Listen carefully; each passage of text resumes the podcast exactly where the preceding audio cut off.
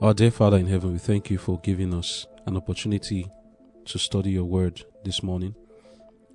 We pray, Father, that as we go into your word, that the promises you've given to those who come to study with a desire to know you shall be afforded us. Grant us of your spirit, grant us understanding, and help us, Father, that through this study we may get to know you more. In Jesus' name I've prayed. Amen that I may know him. January 23. Keep the Saviour with you. And when they had fulfilled the days, as they returned, the child Jesus tarried behind in Jerusalem, and Joseph and his mother knew not of it. Luke 2, verse 43. Not one act in the life of Christ was unimportant. Every event of his life was for the benefit of his followers in future time. This circumstance of the tarry of Christ in Jerusalem teaches an important lesson. Jesus was acquainted with hearts. He knew that as the crowd returned in company from Jerusalem, there would be much talking and visiting which would not be seasoned with humility and grace, and the Messiah and his mission would be nearly forgotten. It was his choice to return from Jerusalem with his parents alone. For in being retired, his father and mother would have more time for reflection and for meditation upon the prophecies which referred to his future sufferings and death. He did not wish the painful events which they were to experience in his offering up his life for the sins of the world to be new and unexpected to them. He was separated from them in their return to Jerusalem. After the celebration of the Passover, they sought him sorrowing three days. Here is a lesson of instruction to all the followers of Christ. There is necessity of carefulness of words and actions when Christians are associated together, lest Jesus be forgotten of them, and they pass along careless of the fact that Jesus is not among them. When they are aroused to their condition, they discover that they have journeyed without the presence of Him who could give peace and joy to their hearts and days are occupied in returning and searching for him whom they should have retained with them every moment. Jesus will not be found in the company of those who are careless of his presence and who engage in conversation having no reference to their Redeemer.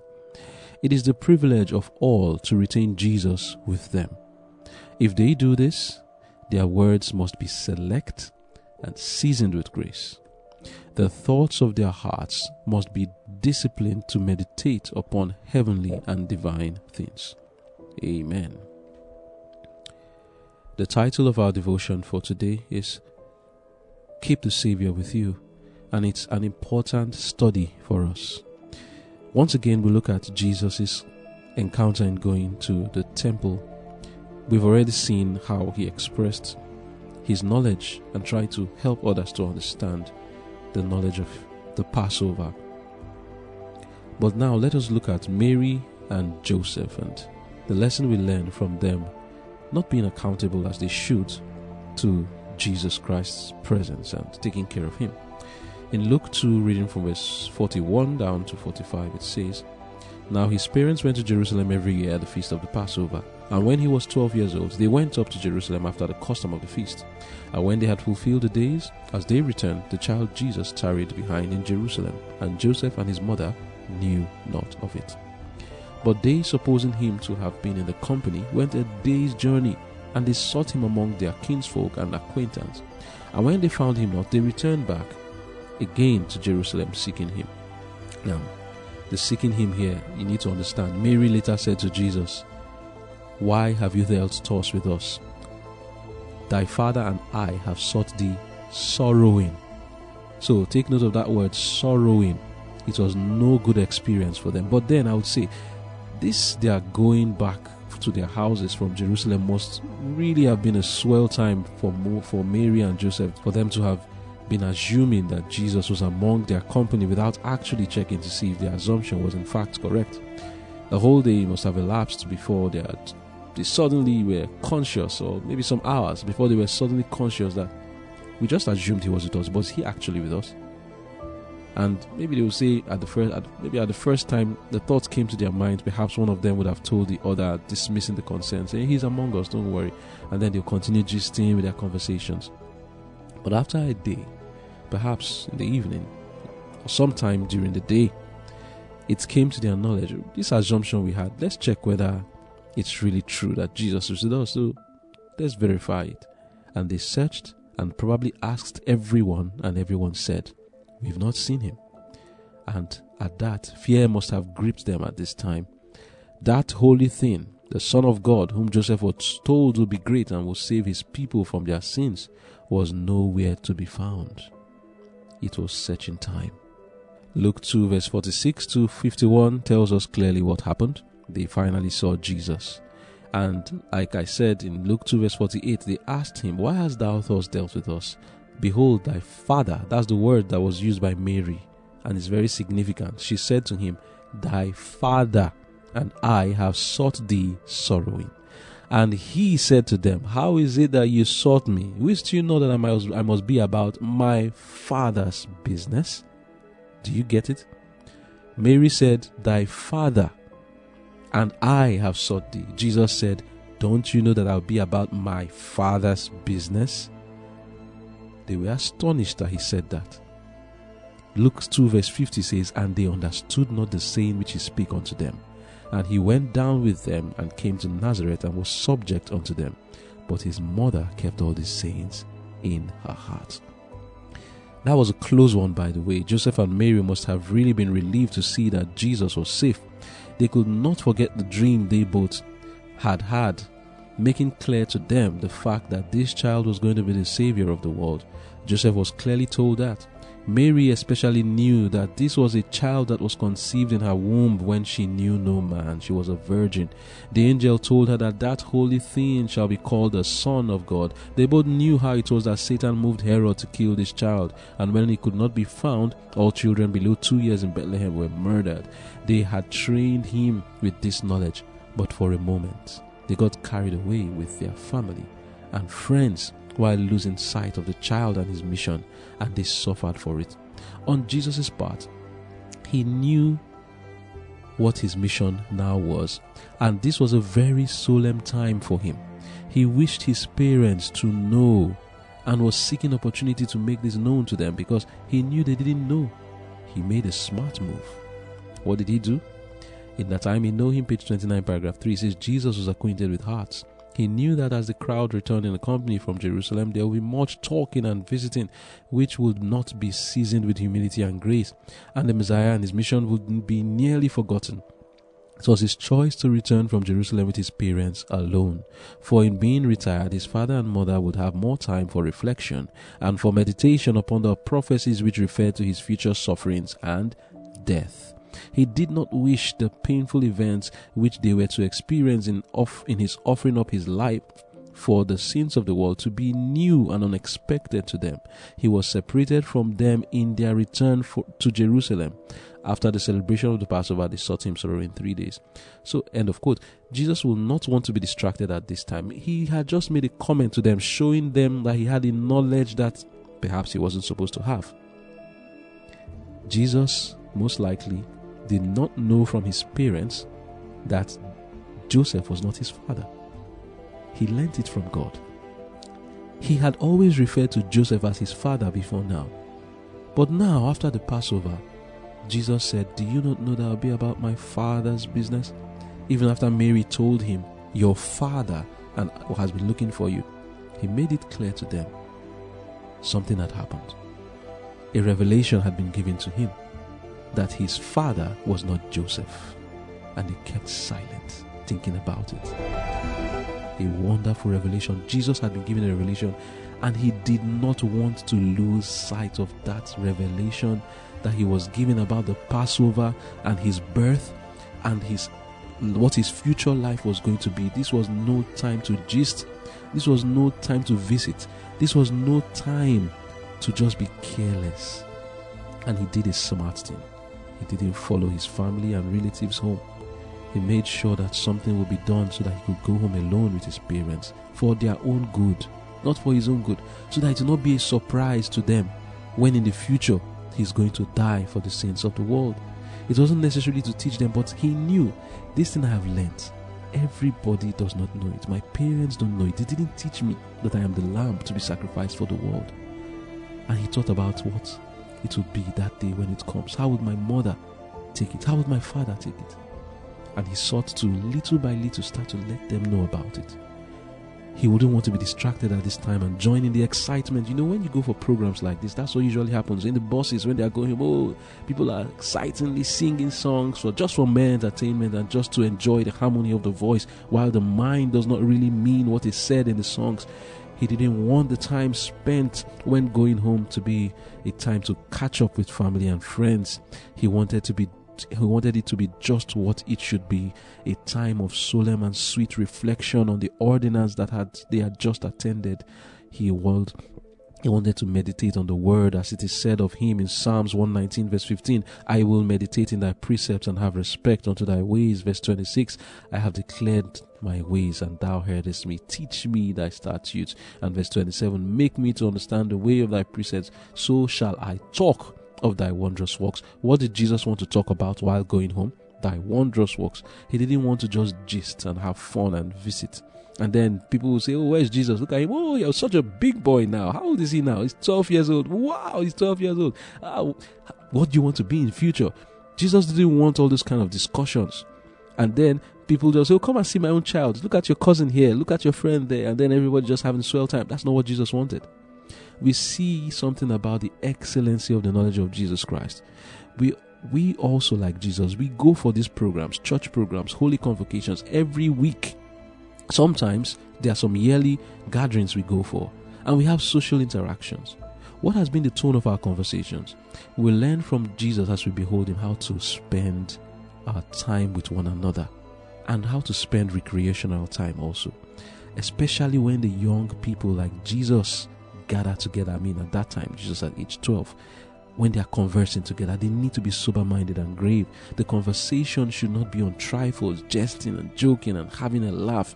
It is dangerous when the young who do not have Jesus in their thoughts associate together. Reading from counsels to teachers, parents, and students, we are told in page 332, paragraph 1 the dangers of the young are greatly increased as they are thrown into the society of a large number of their own age, of varied character and habits of life.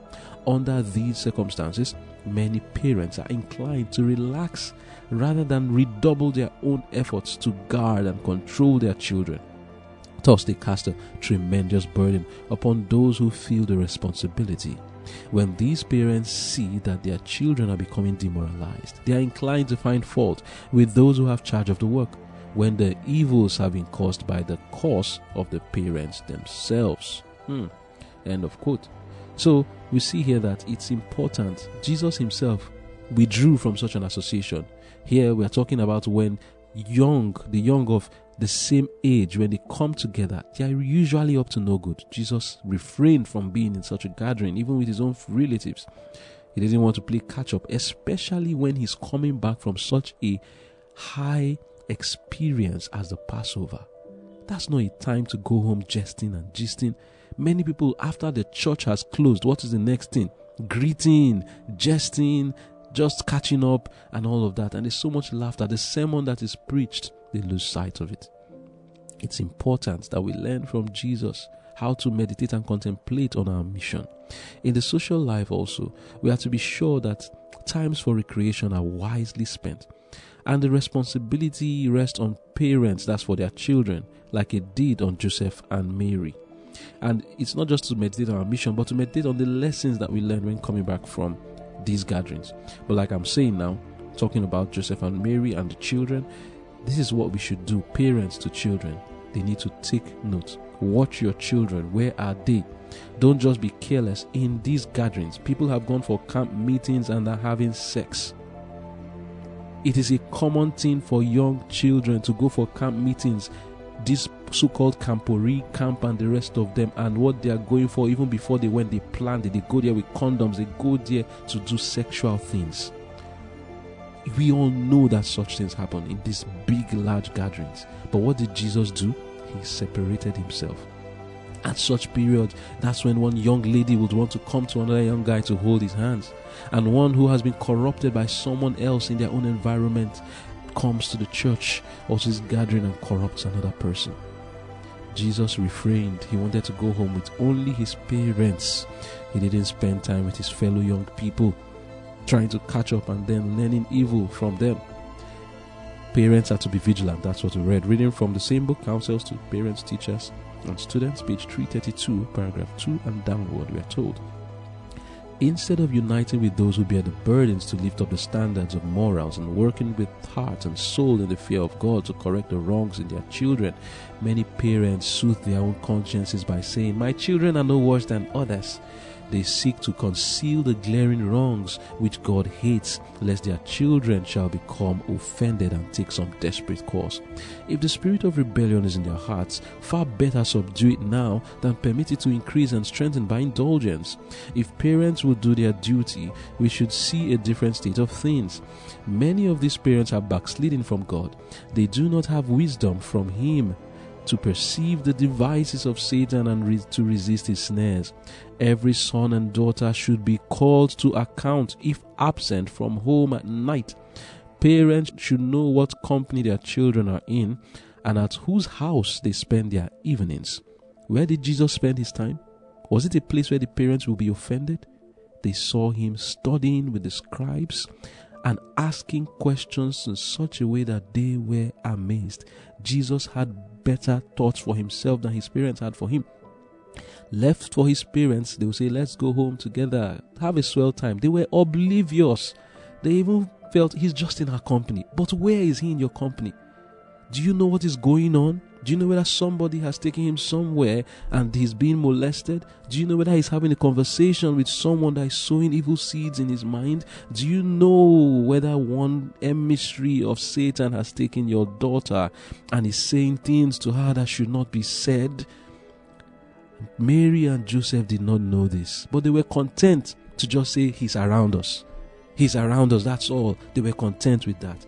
It's not a good example, but Jesus knew better to spend his time in the study of the word than to follow the throng going back to Nazareth in his own case. Continuing the reading, we stopped where it says parents should know what company their children are in and at whose house they spend their evenings. Going on, some children deceive their parents with falsehoods to avoid exposure of their wrong course. There are those who seek the society of corrupt companions and secretly visit saloons and other forbidden places of resort in the city.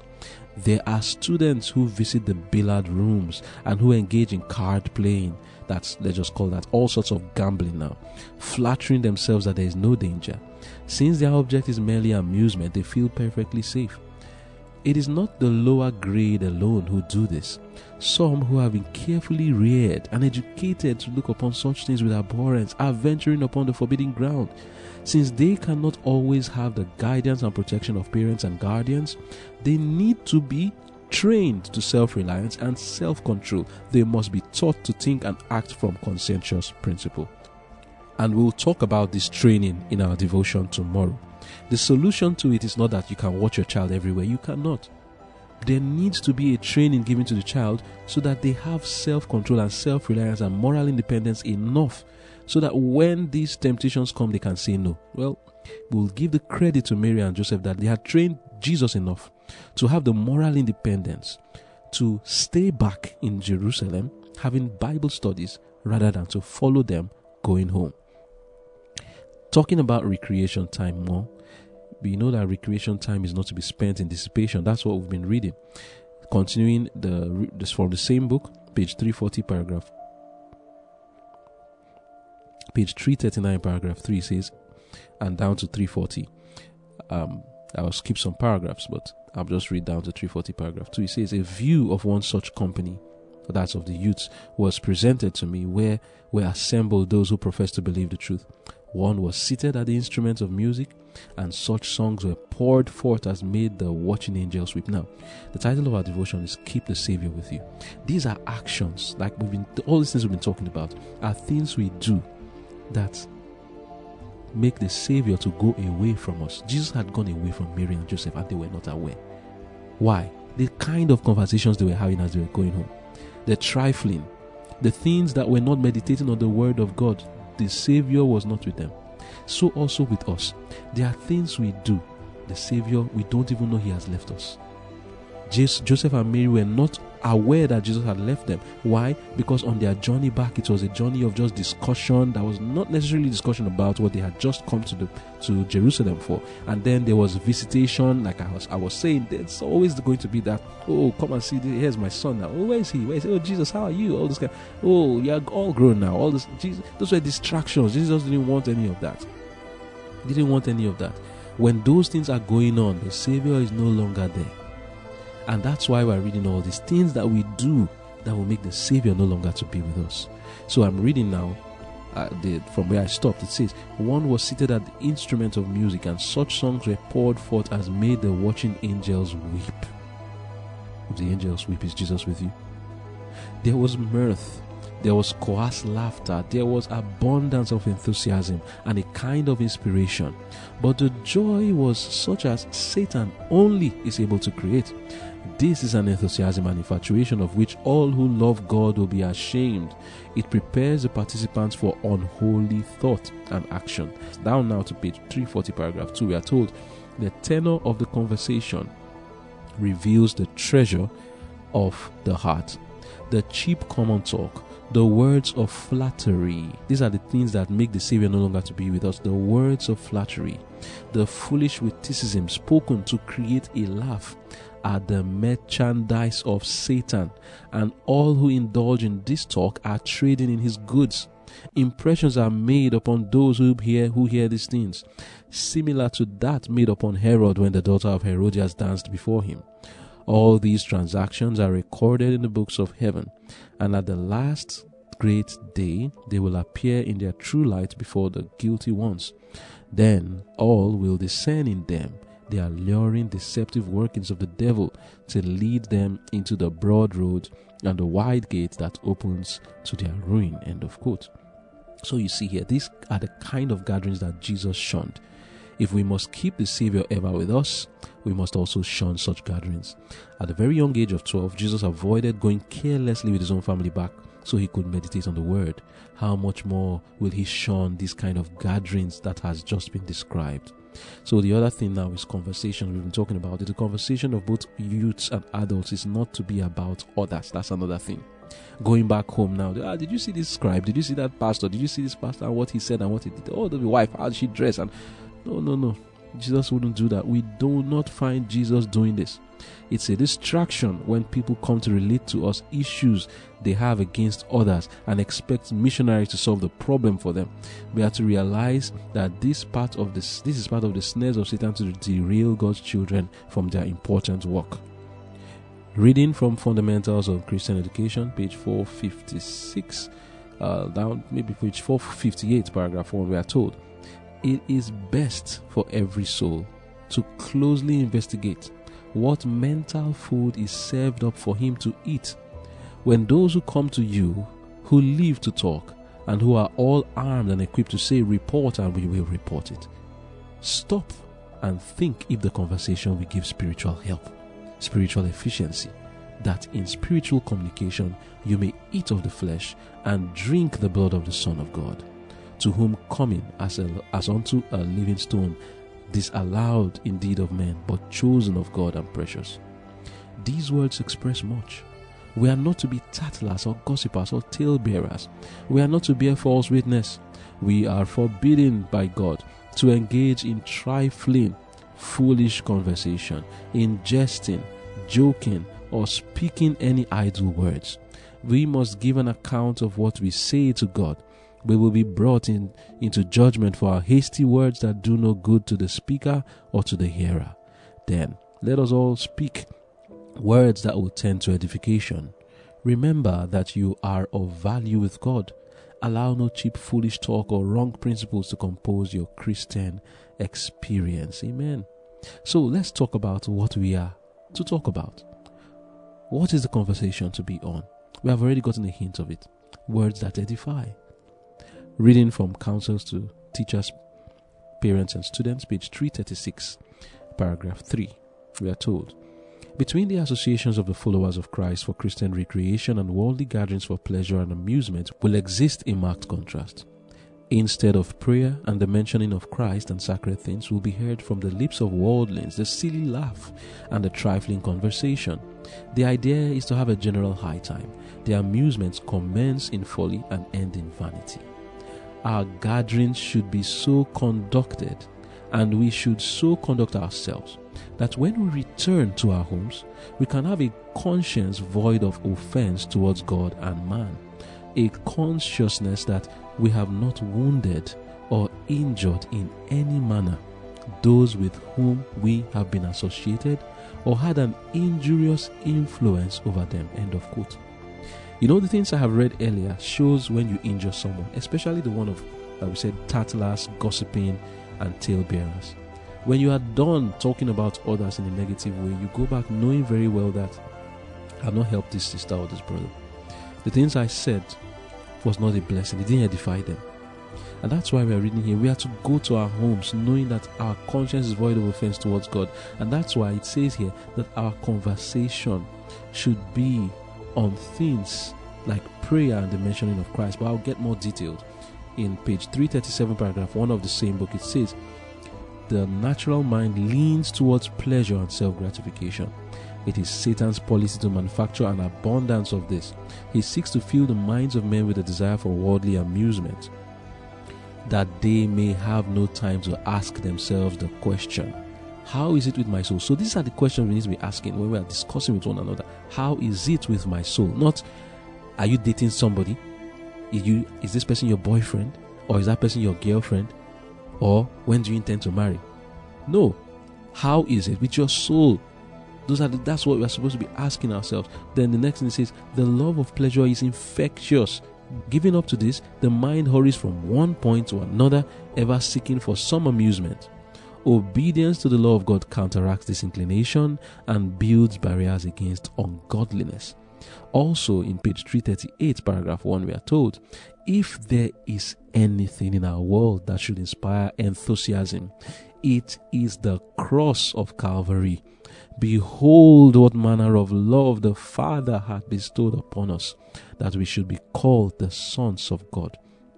Therefore, the world knoweth us not because it knew him not. 1 John 3, verse 1. For God so loved the world that he gave his only begotten Son, that whosoever believeth in him should not perish but have everlasting life. John 3 16. Christ is to be accepted, believed on, and exalted. This is to be the theme of conversation, the preciousness of Christ. End of quote. And I hear someone saying, Is that practicable? What do you mean? That should just be talking about Christ. The only reason it's a problem to you is because you are carnal. You cannot imagine yourself just discussing only Christ. What what pleasure is there in just discussing Christ and the Bible? I mean, can't we just gist? You are carnal. That's why you can't understand it.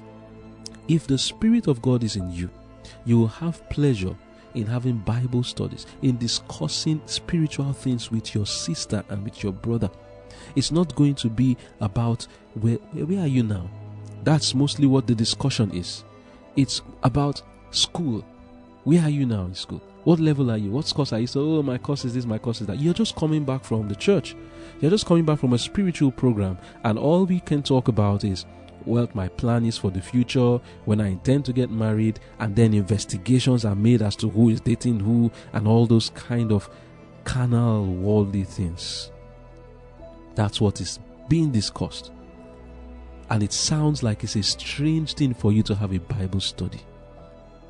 This is not what it's supposed to be, especially among the sisters. Is that the case of marriage discussion? And then with our brothers, is all school and oh, even sisters too.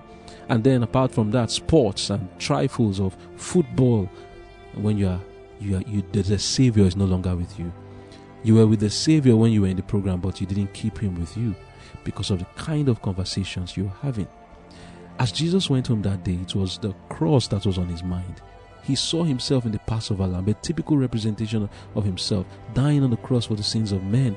And this is what he wanted everyone that day to contemplate. This is one of the things we are to dwell on. That through the cross, we have the privilege to be called sons of God.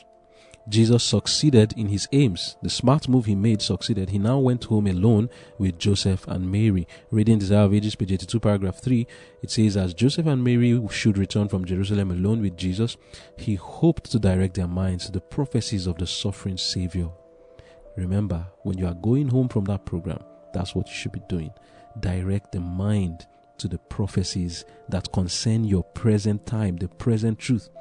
Continuing, he says, Upon Calvary, he sought to lighten his mother's grief.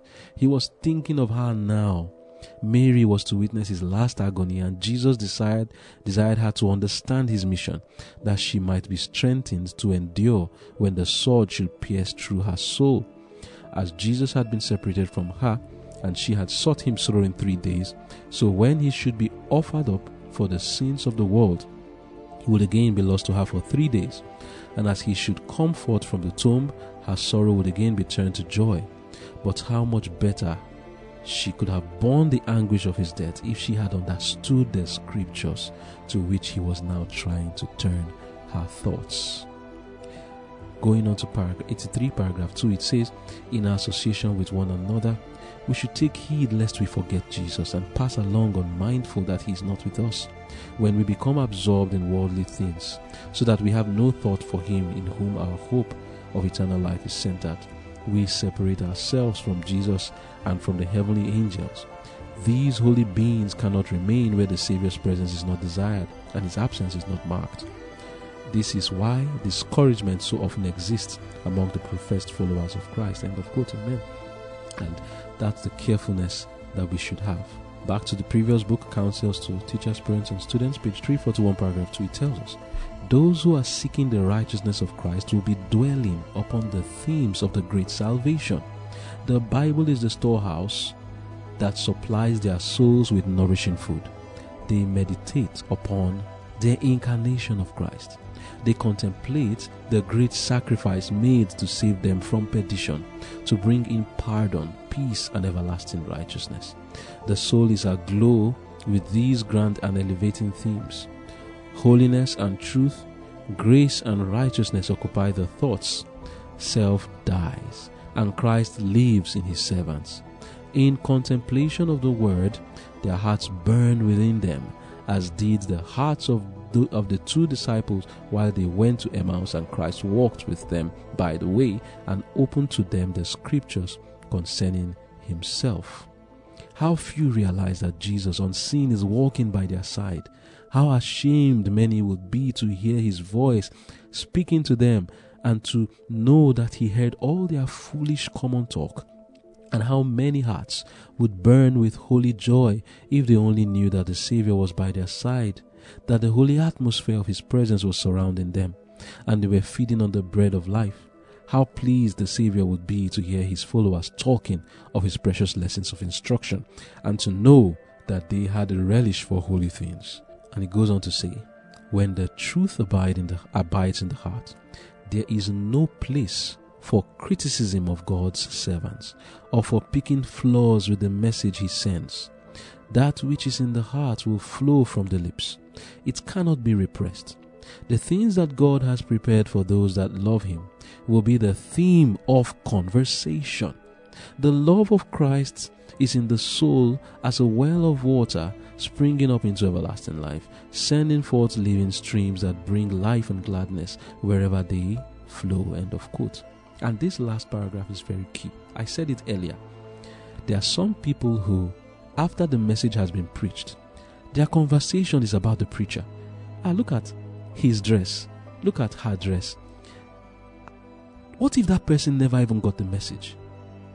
And the first thing you are turning their eyes to is the dress of the minister. Or something else about maybe the way a word was spoken, something that was not grammatically correct, and you divert the mind from the message that was supposed to be gotten. Whose work have you done now?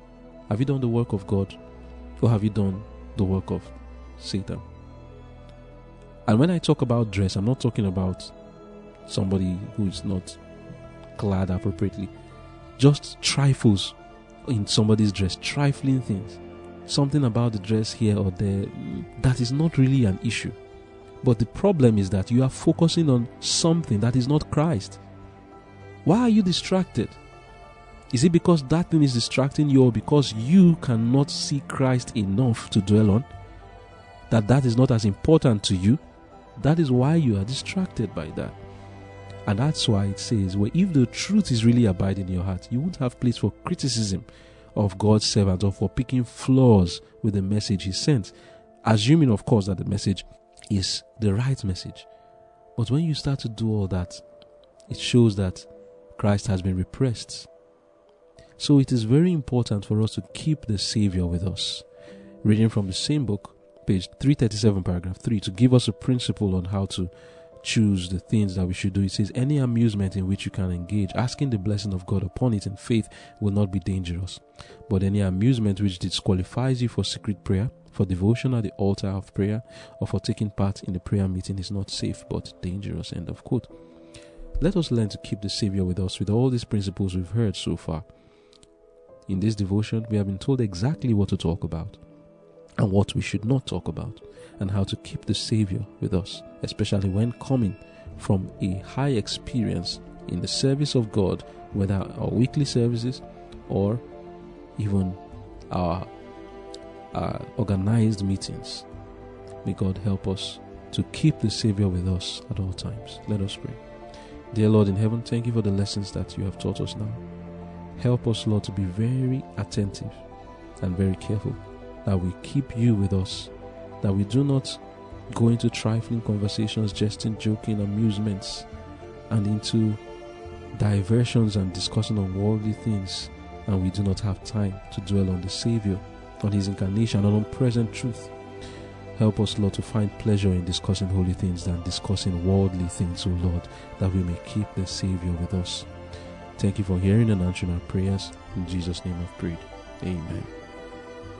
This message was brought to you by the Angel with a Strong Voice, a ministry dedicated to preparing people to stand true to God and be ready for His imminent return. For more information and free online resources, please visit www.tawasv.org. That is www.tawasv.org or contact info at tawasv.org.